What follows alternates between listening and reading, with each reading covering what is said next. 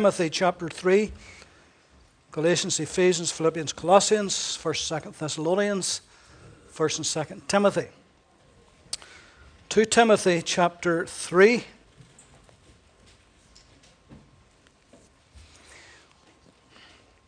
And reading from verse 1.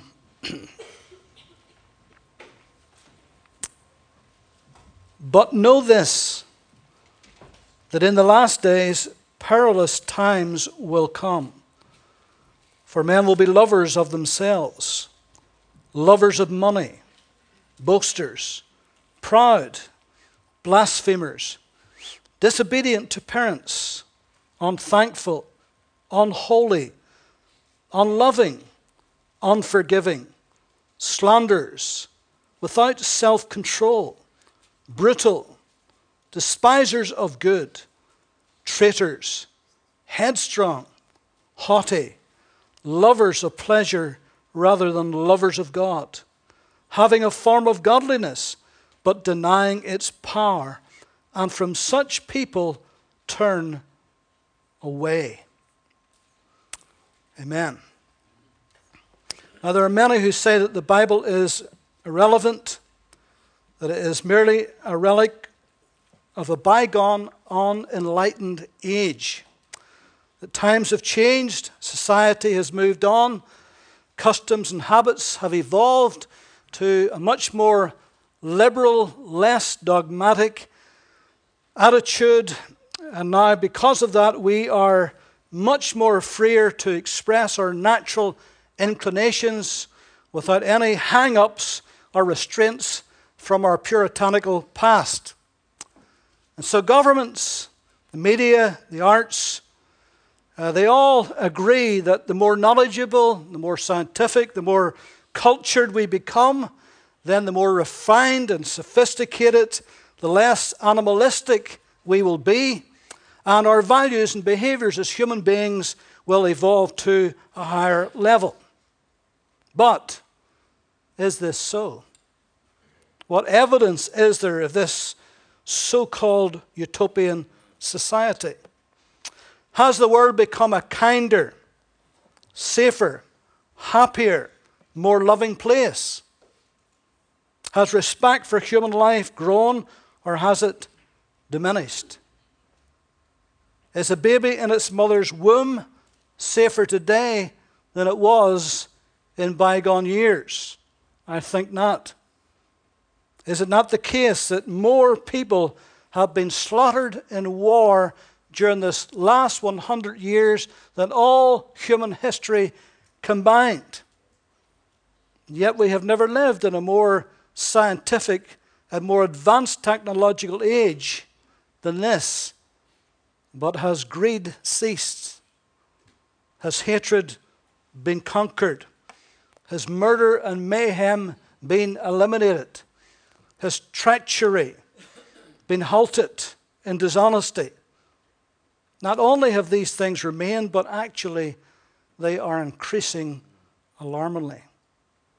Now, two millennia ago, millennia ago, Apostle Paul forecast in the last days these things would be happening on an unprecedented scale, and it would cause much hurt and pain and danger for humanity. So let's this morning begin to examine some of these things that Paul has written here, and let's compare and contrast and see if indeed we are living in the last days. Now, let me just tell you right off that there is no possible way that I can do all of these this morning, that I will have to come back to this tonight.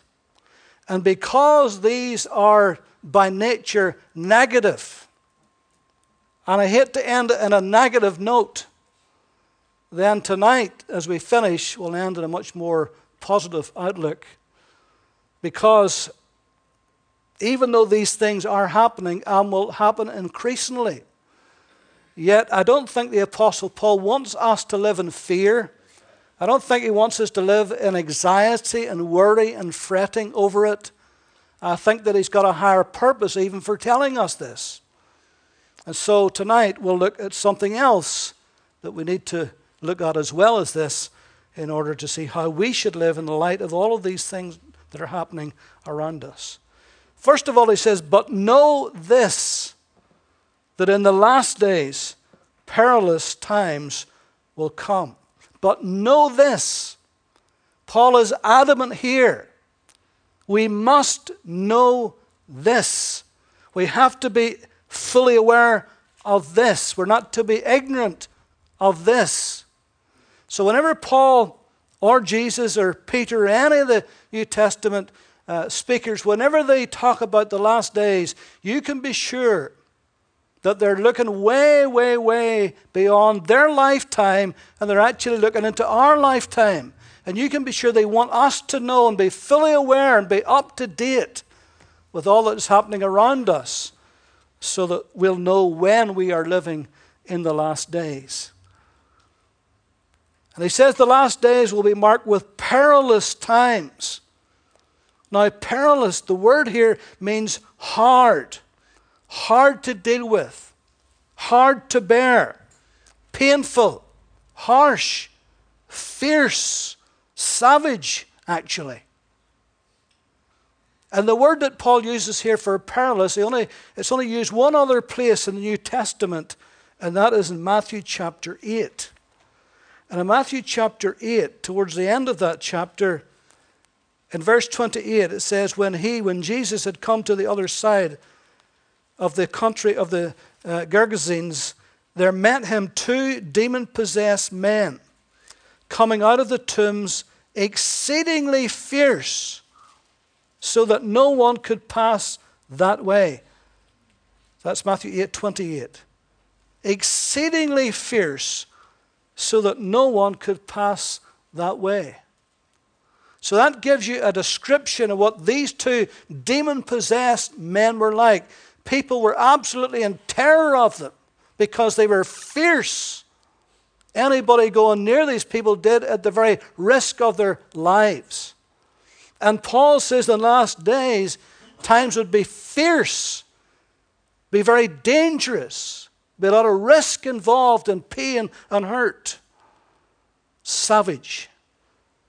And Jesus tells us in Luke 21 26 that in the last days, men's hearts will fail them from fear and the expectation of those things which are coming on the earth. So, what will be the telltale signs that we're living in the last days? What will society be like? Will it match Paul's description here?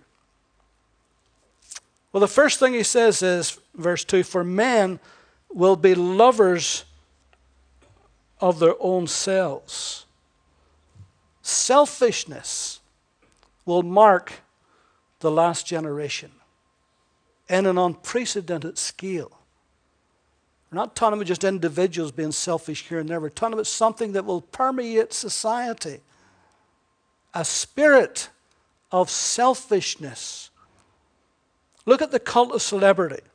Did you ever see such vanity in all of your life? Did you ever see such vacuous, egotistical, self promoting people as these so called celebrities? Now, for the life of me, I cannot understand Christians following the lives of these so called celebrities. I just don't get it. They're as far away from Christ, they're as far away from biblical morality as you possibly could get. Why in the world would you want to follow that? I don't understand that. But it's not just the world of entertainment. Selfishness is looking out for number one, isn't it? It's putting me first. It's me, me, me, me. And we see it in business. And we see it in politics. And we see it in marriages. The selfish man becomes the center of his own universe. He doesn't care about his employees. He doesn't care about those who voted him in. He doesn't care about his wife or his children, his partner. He only cares about himself. And that whole spirit of selfishness is infiltrated all through society at every level of society. And Paul said these would be one of the signs that we're living in the last days, where people will cast off care about others and care of self will take over. Then he said, lovers of money. Now, Paul warned Timothy, who was a pastor. 1 Timothy 6:10 he warned him the love of money is a root of all kinds of evil and he tells him to be careful how he handles it. In fact, he says flee from it. So there's an inherent danger here. And today we see the whole world's banking system teetering on the brinks of collapse. And we see the fat cat bonuses that's been paid to failed and corrupt investment bankers, especially, that have brought whole countries' economies to ruin and it exposed this terrible culture of greed where you wonder how much would ever satisfy people like this. It wouldn't matter if it was a billion they paid, it would never satisfy. They never can get enough. Their greed knows no bounds.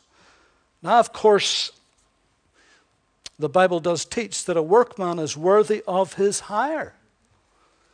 And so there's a fairness should be applied. Somebody works hard, somebody's skilled, somebody does a great job, then obviously uh, they should be rewarded for that. And they should be rewarded well for that.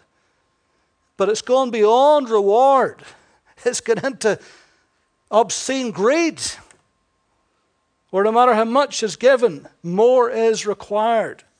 And in fact, in James chapter 5, which we'll not take time to look at, but if you look at James chapter 5, you'll see that James has something to say to the fat cats of his day who were withholding and defrauding and cheating their employees.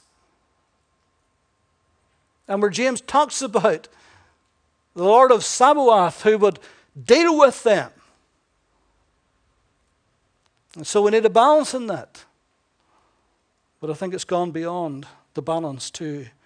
There's such a blatant love of money within society today.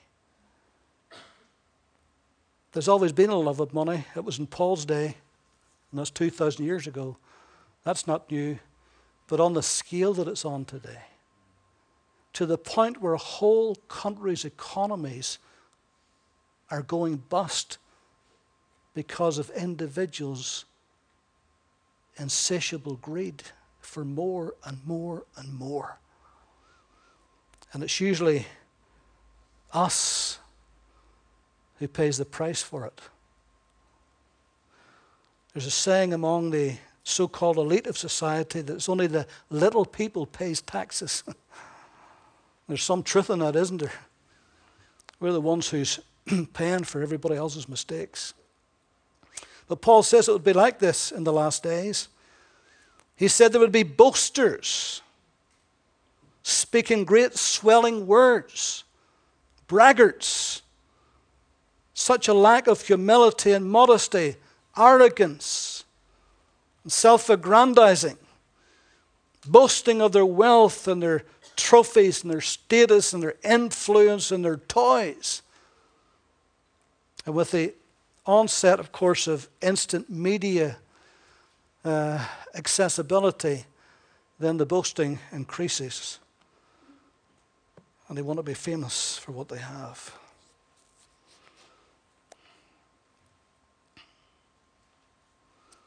Proud, verse 2, full of self importance, puffed up, inflated egos, swaggering, strutting around, proud of their boastings, proud of their status, proud of their ill gotten gains, proud of their notoriety. Pride was the thing that caused Lucifer to fall, wasn't it? Pride is at the root of many, many sins. It's an insidious thing. David Cameron, our Prime Minister, this coalition government, leader of the Conservative Party, stated just last week that by 2013, his goal is to enshrine same sex marriages and put it on the same level as Orthodox historic marriage. So the whole debate about redefining marriage is heating up.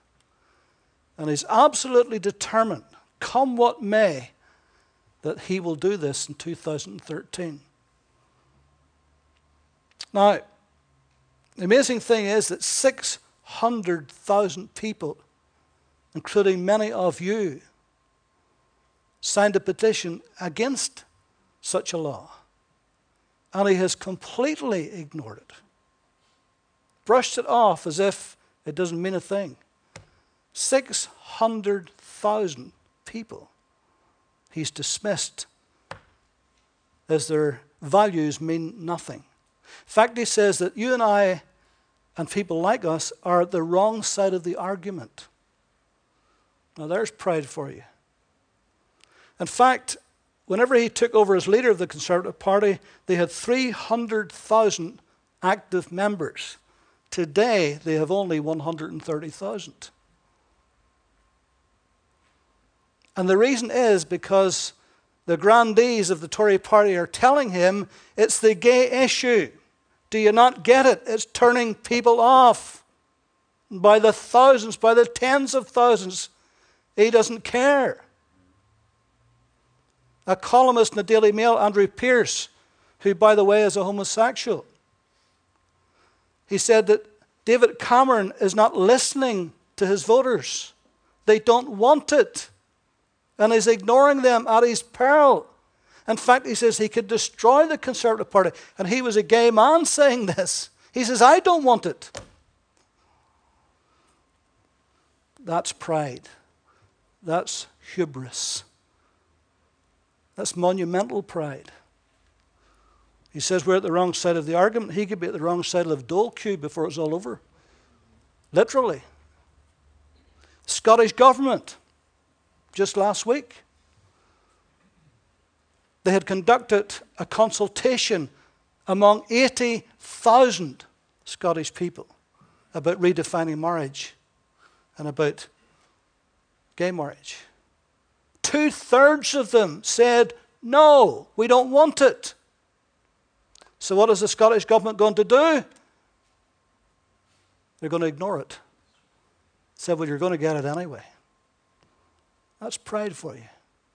Is it any wonder people are disillusioned by politics? Is it any wonder? I stand here every year at every election telling you people, get out and vote because you have a voice. You say to me, well, where is my voice? It's been completely and utterly ignored. And sadly, for many, that is the case. But you see, that is pride pride of position, pride of power, ignoring those who elected them. And we see it in every nation around the world today. Paul said then also there would be blasphemers. Blasphemers. Now, the word blasphemos is, is two things it's speaking evil, slanderous, reproachful, abusive, railing talk. Uh, the Apostle Peter in 2 Peter 2.11 talks about those who rail against dignitaries. And so it doesn't just necessarily mean blaspheming God or Christ, although it does mean that, but it's actually railing, abusive language against others. Are we not seeing that on a large scale today? Blasphemy against God and against Christ is abominable, isn't it? Jesus' name is constantly dragged through the gutter. It is simply an oath, it's simply just a swear word today. Do those who use Jesus' name so casually and callously, do they never stop to think, why am I doing this? Why am I taking the name of Jesus? I would never dream of taking the name of Allah or Buddha or Krishna or any other religious leader anywhere in the world or anywhere in history. Why only Jesus and God? Why do I do that? Never stop to think. Don't you think there's something satanic behind that?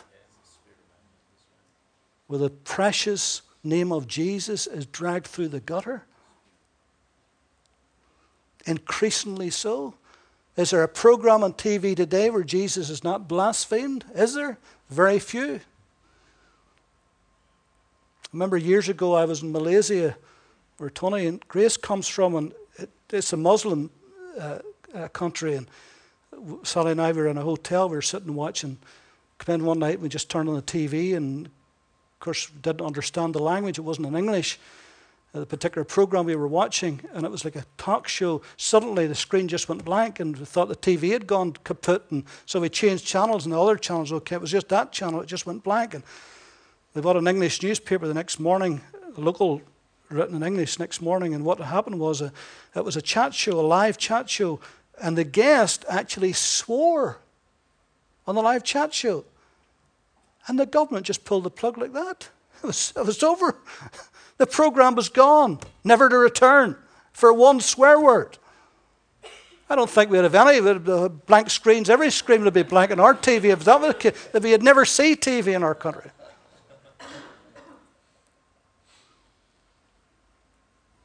And to think that that precious name is blasphemed continually. It's awful, isn't it? And it's increasingly so. And when you hear little children doing it, it'd go through you like a knife, wouldn't it?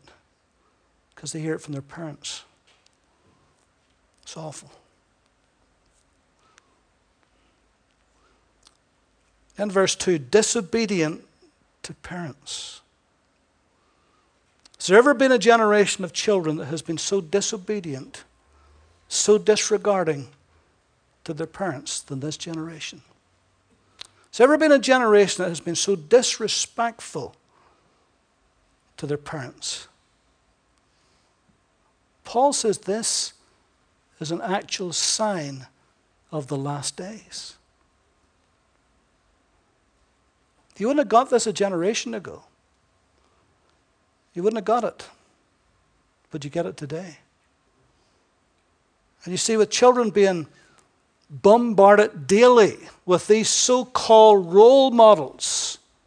It's easy to see how they think that their mum and dad are out of touch with modern society. What do they know? Old fuddy duddies lived in the olden days.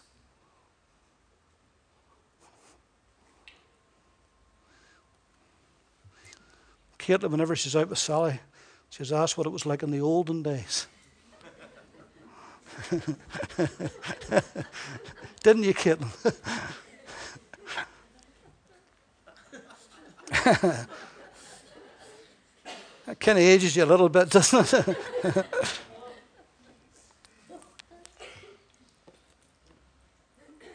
and now, with so many organizations championing children's rights, and there's no doubt about it that there's some parents and there's some individuals has been excessively cruel to their children, no question of that. But there's lots of organizations now who blanket everybody, tar everybody with the same brush, so that most parents now are almost scared to discipline their children because of what might happen to them regarding the law. I think that Christian parents in particular may be in for a rough ride in the future because, you know, I was just thinking the other day, you know, this whole business of having to teach multi faith. Uh, and the government's trying to, you know, enshrine a law that multi faith will have to be taught in, in schools and all the rest of it. Well, how long will it be before they make it so that it will have to be taught at home?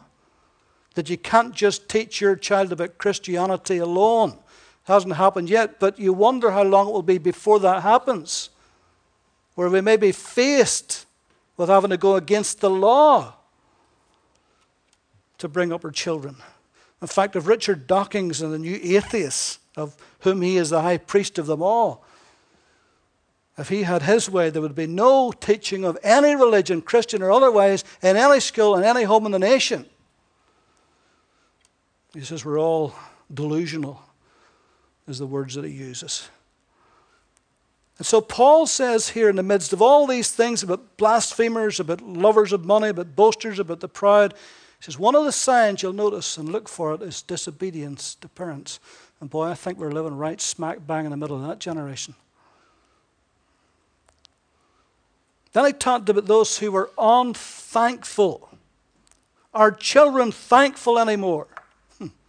Are adults thankful anymore?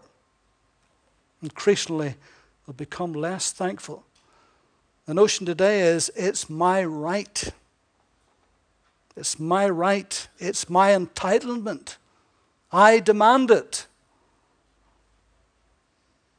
The L'Oreal adverts has tapped into the spirit of the age when they say, what is it they say? That you deserve it. I'm worth it because I'm worth it. It's one thing somebody saying to you, you're worth it. It's another thing you saying, I'm worth it.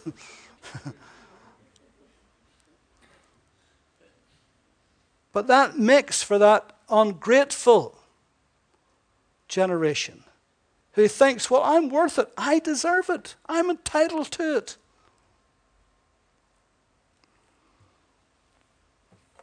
This is the generation that thinks that the world owes them something. And it doesn't. It doesn't. But they think it. And so that breeds that unthankfulness, ungratefulness, being ungracious. I suppose you could add into that being ill mannered. Whatever happened to manners? Whatever happened to manners? Simple thank you, yes, no, please. Seems like it's gone out the window, hasn't it? You know, I, am 64 years old, and whenever I get on a, if I'm, if I'm not on a bus very often, but if I'm on a bus, in fact, usually when you go away on holidays, you end up in buses and the rest of it. I would still stand if I saw a woman standing, I would still stand uh, to give my seat up, because that was the way I was brought up. Young people today would knock you flying. They would elbow you out of the way to get sitting down. In fact, I'm at the stage now where women are standing up giving me their seat. that happened recently, you know. I, was, I think it was Tesco or something. I was sta- and I dropped, I dropped a coin. And a wee woman in front of me says, "Oh, I'll get it for you."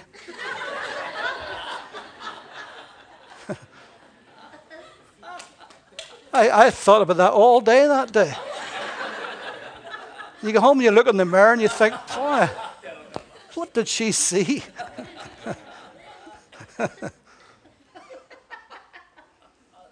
Because even though you're getting older, but inside you, you don't. That's right, yeah. Isn't that right, Clifford? what did they say about you in the Ukraine? Young man in an old man's body?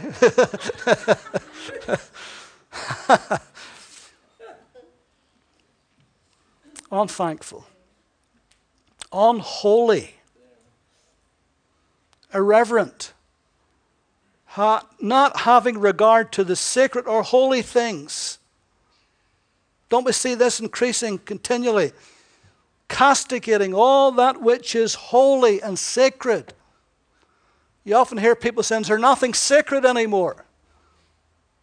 Actually, no, in this world's eyes.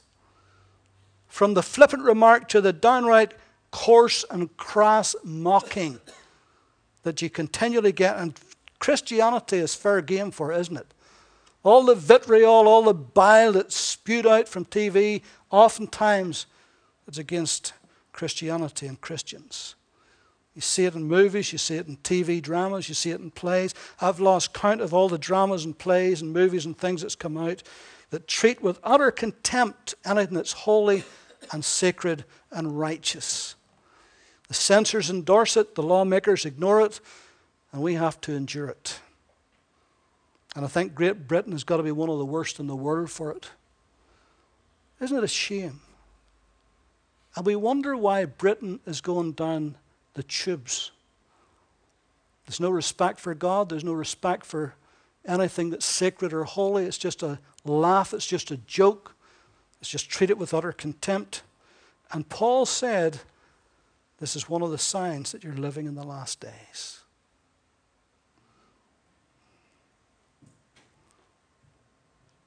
Then he said, On loving. The authorized version says, Without natural affection. Now, the word storge, we talked about this few weeks ago when we were talking about different words for love in the Bible. Uh, the word storge is talking about family love, love within a family. We love each other as brothers and sisters within our family. And usually that's a very strong love, usually, most cases. That family love, that bond between us. But the word Paul use, uses here he puts an A in front of the storge. And the A means none or not or without. So it's without that family love, without that natural affection. And boy, aren't we seeing that today? Every almost every single day, in fact, Sally said to me the other day, we're just reading the paper, almost every single day you see such horrific crimes committed within families. Parents to children, children to parents. And you shake your head when you see it. You cannot believe almost what you're reading, what they do to each other without natural affection. But the Apostle Paul uses this word, excuse me, in only one other place. And it's Romans chapter 1, verse 31. And if you read Romans chapter 1 all the way down to verse 31, you'll see it's in context of homosexuality, where it's unnatural, without natural affection. So Paul pinpoints something here. In fact, if you read in Genesis 19, you'll see that whenever two angels came to Sodom and they went to Lot, because Lot was a righteous man. he was a godly man, but he chose to live in Sodom, the most ungodly place he possibly could have lived. And he eventually became a leader, sat at the gate, which meant he became one of the city fathers, as it were. And God was going to destroy it because of their unnatural, unrighteous acts. He sent two angels to go to Lot to get him out of there. And the townspeople, the city people, saw these two angels. Now you can imagine angels are beautiful creatures. And even if they came merely looking like men, you can be sure they would be beautiful. And if you read this story in Genesis 19, you'll see that the people came when they saw these two men going into Lot's and they came and they demanded to have their way with them. You don't have to spell that out, don't. And Lot went out and closed the door behind him. And Lot knew what they wanted. And it says both old and young alike. So that had permeated all society in Sodom, from the eldest to the youngest. It's a way of life. And they came blattering on his door, demanding to have their way with these two men. And Lot, trying to spare them, not exactly knowing who they were at that point, trying to spare them, says, Look, I've got two daughters. I'll, I'll give you my two daughters. And they said, No, we want them. And they were adamant. And the angel opened the door and pulled him in and struck them blind. Struck them blind. And if you read the story, you will not believe what you're reading. Because even when the angel struck them blind, they still blattered on the door to get in. Even when they were blind. Such was the drive in them that was unnatural. Are we not seeing this today? Or it's not in some back alley, not some side street but now the march is on the main streets, on the highway.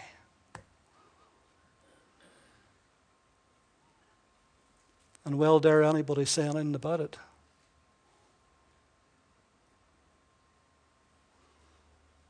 Paul said these would be signs that we're living in the last days. I think it was Billy Graham's wife, her daughter said that God doesn't judge America, he's going to have to apologize to Sodom and Gomorrah. If he doesn't judge Britain, he's going to have to do the same. But that's the world that we're living in today without natural affection. We're almost going to finish here in a moment.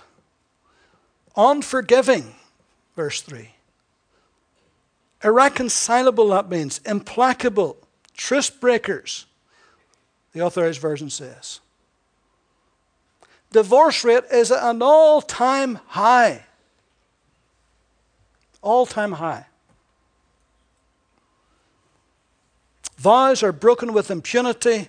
We have become irreconcilable. In fact, in most cases today, that's what's cited irreconcilable differences.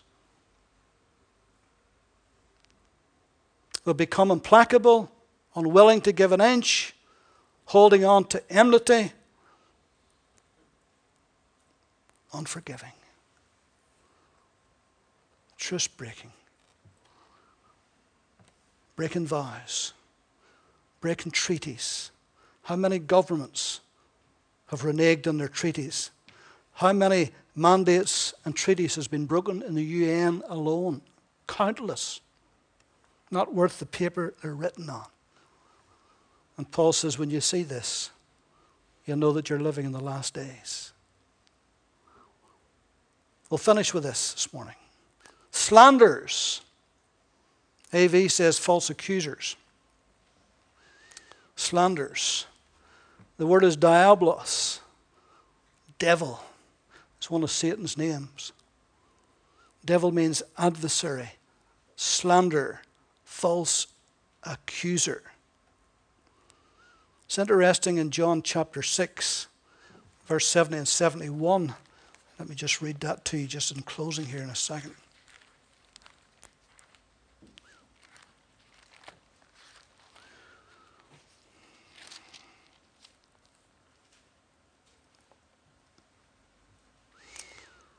Verse 66 From that time, many of his disciples went back and walked with him no more.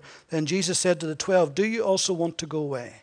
Simon Peter answered, Lord, to whom shall we go? You have alone have the words of eternal life. Also, we have come to believe and know that you are the Christ, the Son of the living God. Jesus answered them, Did I not choose you, twelve, and one of you is a devil? That's that same word, diabolos. One of you is an accuser a slanderer, a false accuser, an adversary. He spoke of Judas Iscariot, the son of Simon, for it was he who would betray him, being one of the twelve. Slanderers, false accusers. The Nazi Party under Hitler began a campaign of slander and false accusation against the Jews in Germany. They lampooned them and made fun of them to begin with. But it didn't stop there. Having made fun of them and lampooning them and making them out to be idiots and morons, then they denigrated them and then they despised them. And then they rejected them completely. And finally, they gassed and incinerated six million of them. And what started out as just poking fun and laughing at came to be denigrating and despising to killing on an industrial scale.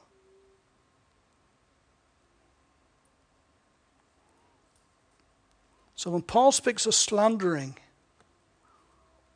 even though he didn't know that was going to happen, but that's the results of slandering on a large scale. In fact, he had a a PR man, Goebbels, who made movies about the Jews. They showed them all over Germany. So all of society would gradually, bit by bit by bit, believe the lie. By the time they went to deal with them, most people were ignoring it or agreeing with it.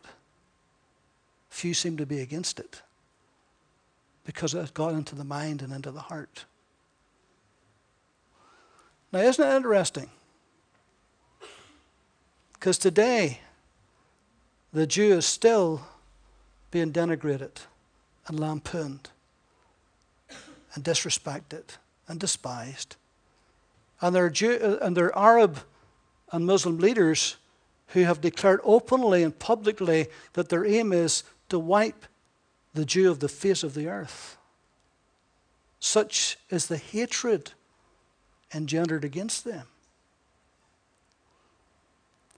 Isn't it also interesting, particularly in the Western world today, that it's the Christian as well now? It's the Christian who's been laughed at and lampooned and made light of and made to look stupid and small. Like Richard Dawkins says, we're delusional. There's something wrong with our brains because we believe in God. That's what he says. That's what he talks about. And since he started that, more and more has joined that bandwagon to put the Christian down, to take their rights away. Where could that lead to? Could lead to great persecution. Because that's what's happening in China, in North Korea, in North India with the Hindus. Just read last week where they heard it Christians into, uh, Christians into their church in North India and set it on fire and burned them alive. So we're not talking something that happened 70 years ago. We're talking about stuff that's happening today. Today. And Paul said, when you see these things happening, you know that you're in the last days. And all over the Western world, and that includes Britain and Europe and North America, you see the Christian being denigrated and put down and laughed at, and laws being enacted to restrict us and limit us. Paul says, Know this, know this in the last days, perilous, dangerous times will come. Church doesn't want to hear this. By and large, the church does not want to hear what I'm preaching to you this morning. Really don't. But Paul says we've got to know it.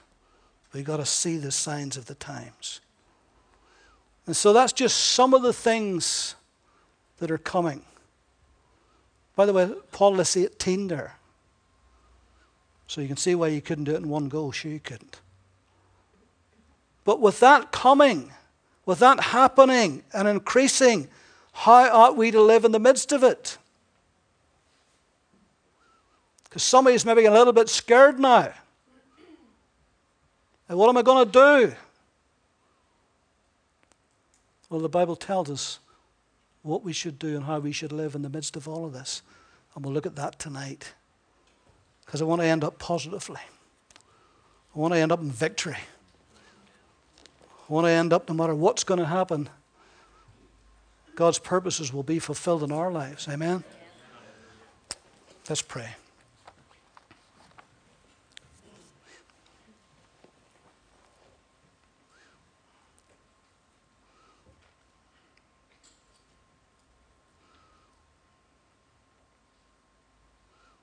Lord, help us this morning to be much more aware of the time we're living in. So, Lord, it will not be taken by surprise that when these things happen, let us look up for redemption draws nigh. Lord, we thank you that we are on the winning side. No matter what the enemy of our souls does, we are going to win in Christ.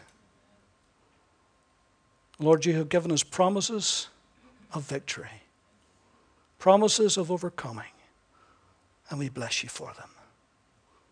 So we give you thanks in Christ's name.